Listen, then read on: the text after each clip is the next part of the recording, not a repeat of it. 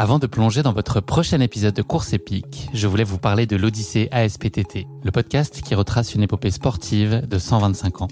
Le mouvement ASPTT propose une multitude d'activités sportives pour tout niveau, du débutant au confirmé, dans toute la France. J'ai particulièrement aimé dans ce podcast l'alternance entre les anecdotes historiques sur de nombreuses disciplines sportives et les témoignages en immersion des adhérents de l'association. C'est à la fois rythmé, vivant et instructif. Avec ce podcast, vous allez vous plonger dans l'odyssée de cette association, véritable pionnière dans la démocratisation du sport en France. Et puis les quatre épisodes de l'odyssée ASPTT mettent en lumière ce qu'il y a de plus essentiel dans le sport selon moi. Les notions d'égalité, de solidarité, d'inclusion et d'accessibilité. Et dont la course à pied est d'ailleurs une très belle expression, vous êtes bien placé pour le savoir. Vous savez désormais ce qu'il vous reste à faire. Faites comme moi, courez découvrir les quatre épisodes de l'Odyssée ASPTT sur votre plateforme d'écoute favorite. Salut, c'est Guillaume. Je vous propose de découvrir un extrait du prochain épisode de Course épique. Course épique, c'est chaque semaine un invité, une course, une histoire hors du commun. Je vous donne rendez-vous tous les mercredis pour découvrir un nouvel épisode et vivre une grande et belle histoire de course. Mais avant ça, place à un extrait de notre prochain épisode. Est-ce que tu peux nous parler euh, des grandes lignes de ta prépa? Tu nous as dit que tu avais passé du temps et que tu avais euh, bien repéré les lieux, mais qu'est-ce que tu as, qu'est-ce qui a été différent sur ce GR20 dans sa préparation pour toi d'un point de vue euh, athlétique? Qu'est-ce que tu as prévu de faire différemment? Alors bon, déjà moi le premier écueil qu'il a fallu surmonter, c'est que j'ai le retour de grossesse aussi. Donc il y a eu à la fois la préparation spécifique du GR et à la fois la préparation bah, d'une remise, une réathlétisation. Alors c'est vrai que j'ai eu beaucoup de chance de, de, de, continuer beaucoup de sport et beaucoup de beaucoup d'activités jusqu'au jusqu'au terme, jusqu'à l'accouchement. Donc ça, ça a été simple, chouette pour moi. Mais malgré tout, il a fallu quand même reprendre derrière. Donc ça a été déjà de la réathlétisation. En Au termes combien de temps? tu as recommencé?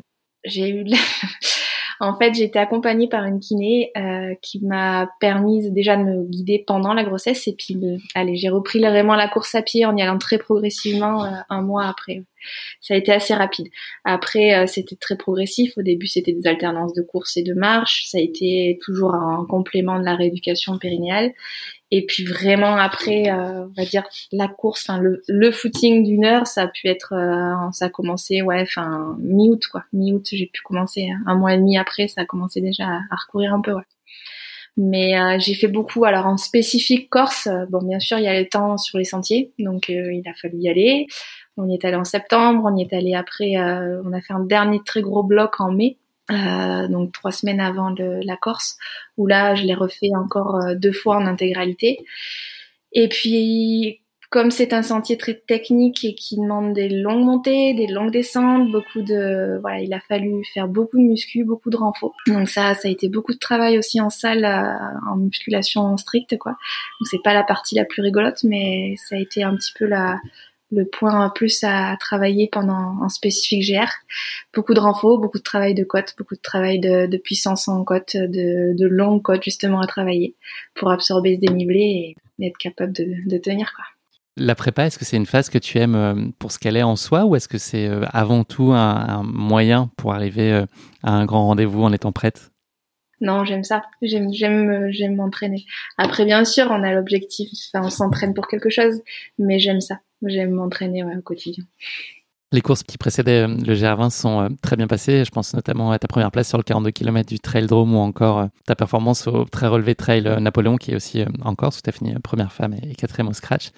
Quels indices ou quelle confiance ça a pu te, te donner pour la suite et pour le GR20 Est-ce que ta conviction elle est, elle est grande que ça va bien se passer ou c'est de toute façon totalement impossible et incertain de savoir comment ça peut tourner? Non, c'était incertain parce que, alors clairement, c'était, hum, alors le trail drum, c'était pour essayer de se remettre en selle parce que bizarrement, bah, après une grossesse, on, perd un peu ses repères, on sait pas où on en est. Et, euh, et c'est vrai que c'est surtout ça où on a plein de doutes parce que physiquement, ben, le corps a changé, les, les repères, en fait, on n'a plus de repères. C'est assez bizarre, mais on sait plus trop où on en est. Et puis concrètement, comme je pouvais pas faire euh, de vitesse pure, Euh, c'est difficile d'avoir des repères en trail finalement. Donc euh, les repères qu'on puisse avoir, c'est un temps sur 10, un temps sur 400, un temps sur 1000.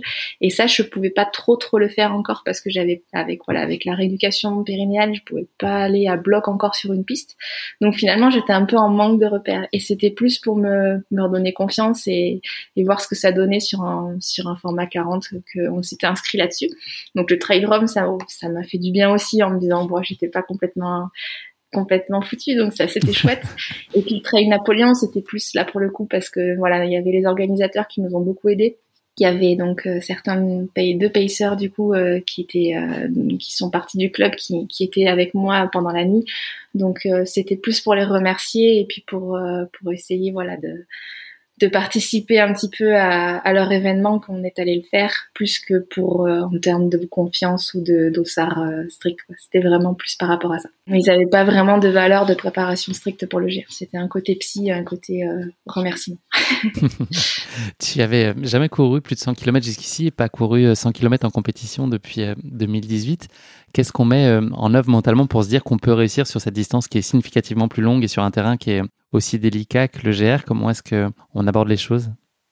On découpe? Ouais, clairement. C'est impossible de se dire euh, je vais je pars, de Calenzane sans se dire j'arrive à Conca. Non, je me disais bon voilà, première partie, ben voilà, je suis avec Lambert et Flo, on va jusqu'à Asco.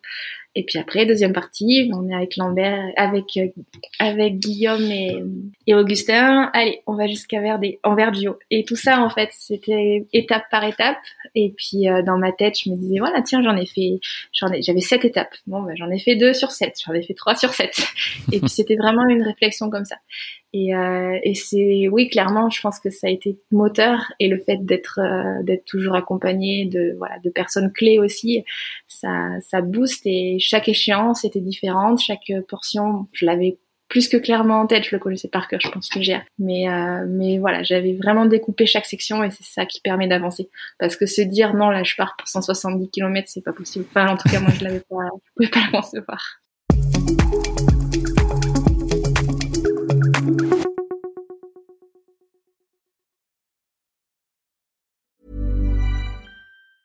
Mom deserves the best, and there's no better place to shop for Mother's Day than Whole Foods Market. They're your destination for unbeatable savings, from premium gifts to show-stopping flowers and irresistible desserts. Start by saving 33% with Prime on all body care and candles. Then get a 15-stem bunch of tulips for just $9.99 each with Prime. Round out Mom's menu with festive rosé, irresistible berry chantilly cake, and more special treats. Come celebrate Mother's Day at Whole Foods Market.